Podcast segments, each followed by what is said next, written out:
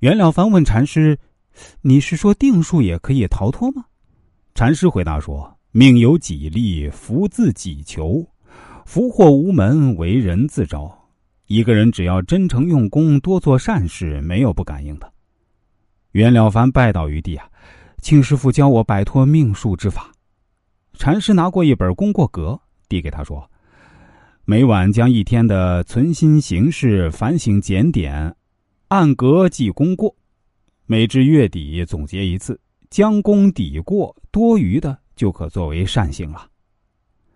当知有福没福都是由心造的，有智慧的人晓得这都是自作自受，糊涂的人。”都推到命运头上去了。命由我作，福自己求。诗书所称，地为名训。求富贵得富贵，求男女得男女，求长寿得长寿。命由我自己造，福由我自己求。我造恶，就自然折福；我修善，就自然得福。从前各种诗书中所说，实在是的的确确、明明白白的好教训。一个人要求富贵就得富贵，要求儿女就得儿女，要求长寿就得长寿。孟子说：“求则得之，是求在我者也。道德仁义可以力求，功名富贵如何求得？”云谷禅师说：“孟子的话并没有过错，只是你理解错了。你不见六祖慧能大师说吗？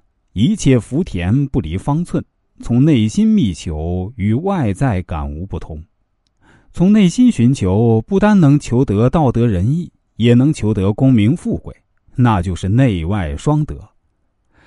求对于得道是有帮助，如果不能返回自身省察内心，而一味的向外施求，那就是孟子说的“求之有道，得之有命”，内外双失，寻对于得道就没有意义。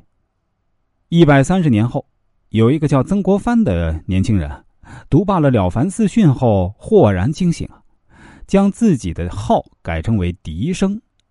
笛者，取敌其旧染之污也；生者，取名袁了凡之言。从前种种，譬如昨日死；从后种种，譬如今日生也。他愤然振作，勤奋踏实做好自己该做的事儿。